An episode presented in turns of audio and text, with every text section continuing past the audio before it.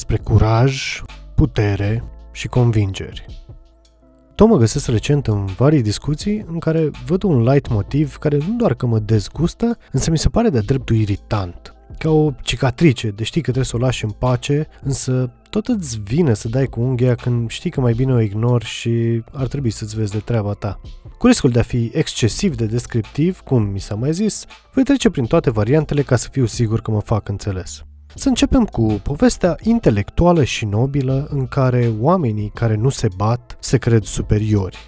Ca să fie clar, prin a te bate sau prin violență, mă refer la momentul ăla când vrei să-i dai cuiva un pumn în gură să vezi cum îi se umple fața de sânge și disloci măcar un incisiv și îi înfunzi mandibula cum înfundă vandalii portiera unei mașini de poliție la un protest.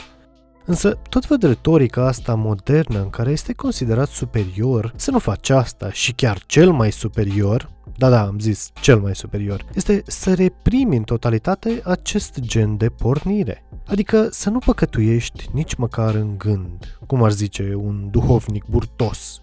Și voi fi sincer cu voi, multă vreme am rezonat și eu cu această doctrină, cu această retorică, pentru că orice aș zice eu acum e foarte seducătoare.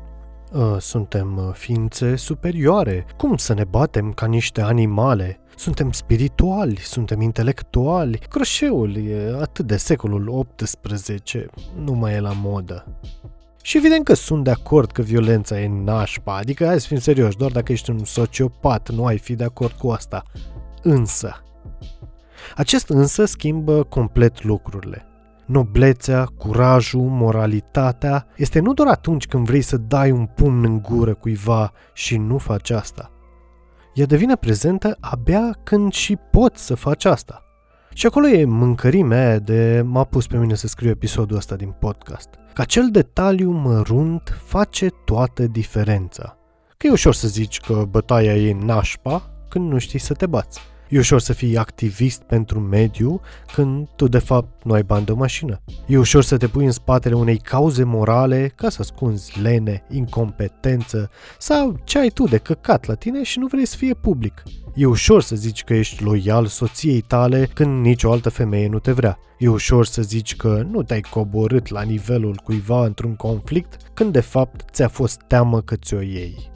E mult prea ușor și accesibil să ascunzi lipsa puterii după o moralitate evidentă care nu poate fi contestată.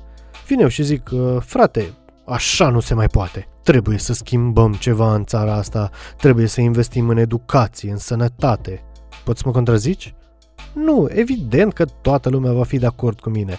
Însă dacă vin și zic, trebuie să facem sistemul de educație mai competitiv, să nu mai existe post pe viață și să fie concurs pentru fiecare post la doi sau la patru ani. Pot paria că sub zece la sută din profesori vor fi de acord cu mine dacă supunem asta la vot mâine. Poate ați uitat că trăim în țara în care nouăzeci și opt virgulă cinci la sută din profesori se văd buni și foarte buni, însă patruzeci la sută din elevi sunt analfabeți funcționali. Mereu mă amuză acest studiu. Dar, lăsând uh, această clasă socială deoparte pentru moment, văd același tipar în discuții cu oameni. Și cu cât cineva îmi vorbește în termeni absoluți, gen sunt sigur de asta, o sută la sută, cu atât ceva miroase dubios. E acea atitudine de eu le știu pe toate, însă nu e aia vulgară și evidentă, de-o știm cu toții, când îl ai pe prostul ăla arogant ca mine, de se dă el deștept că le știe pe toate. E aia în care interlocutorul stă pe un podium al moralității, stă în turnul său de filde și ne zice nouă cum e cu viața. Ăia mi se par cei mai periculoși. Ăia de ne dau nouă soluții elevate și îmi flutură moralitatea lor pe la nas. Dar să revenim la profesori și educație, că îmi place tare mult să bat calul ăsta mai ceva decât își băteau bărbații femeile pe vremea lui bunicu. Recent, la o discuție cu un profesor de liceu cu rezultate reale, în sensul de olimpiade, concursuri, premii, implicare, mi s-a confirmat că, într-o oarecare măsură, exceptând situația în care, ca profesor, bați sau violezi un elev, sunt infime șansele să fii dat afară. Și asta nu face decât să confirme ce tot zic eu aici. Toți vor schimbare, toți vor rezultate, însă nimeni nu vrea să plătească costul. Și nu doar că nu vor, ci se și opun vehement. Ce-i mai amuzant e că aceiași oameni se plâng de tineretul din ziua de azi, care nu mai are, domnule, respect. Acum nu mă înțelege greșit, știu că generalizez, însă chiar nu schimbă în vreun fel pornirea mea faptul că zece la sută din profesori sunt oameni impecabili la căror verticalitate nici măcar nu am pretenția să aspir, doar că o minoritate nu face decât să-mi valideze argumentul. Dar să revenim la subiectul central, că am luat o parătură mai rău ca atunci când schimb piesele pe Spotify când sunt la volan. În esență, ce voiam să zic este că abia atunci când poți să faci rău și nu faci, ești moral. În rest, ești doar un fricos. Ce mai trist e că vin eu și zic acum, de parcă am descoperit apa caldă în anul două mii nouăsprezece, când de fapt asta a fost dintotdeauna. Am zis-o eu, o zice Montana în Scarface, o zice până și Biblia, acest basm în care cred două miliarde de oameni. Am aflat asta recent de la Peterson în clipurile lui în care face analiză pe text cu Biblia, cu The meek shall inherit the earth. Doar că mic nu înseamnă blând, cum s-a tradus pe la noi. O traducere mai precisă ar fi că cei ce își țin sabia în teacă vor moșteni pământul. Însă asta implică să știi să mânuiești sabia aia morții ei de sabie, nu să fie virtue signaling bitch ca Greta și toți fanii ei. Și că tot am ajuns la Greta, bine că vine o fetiță de doisprezece ani care încă nu înțelege cum e cu viața și mi explică mie că ce nașpa sunt și cât de mult polez eu și că îi distrug ei viitorul. De ce nu s-a dus, frate, în China să rezolve problema? Sau în India? Ultima oară când am verificat, cam nouăzeci la sută din poluare și emisiile de carbon de prin zona aia vin.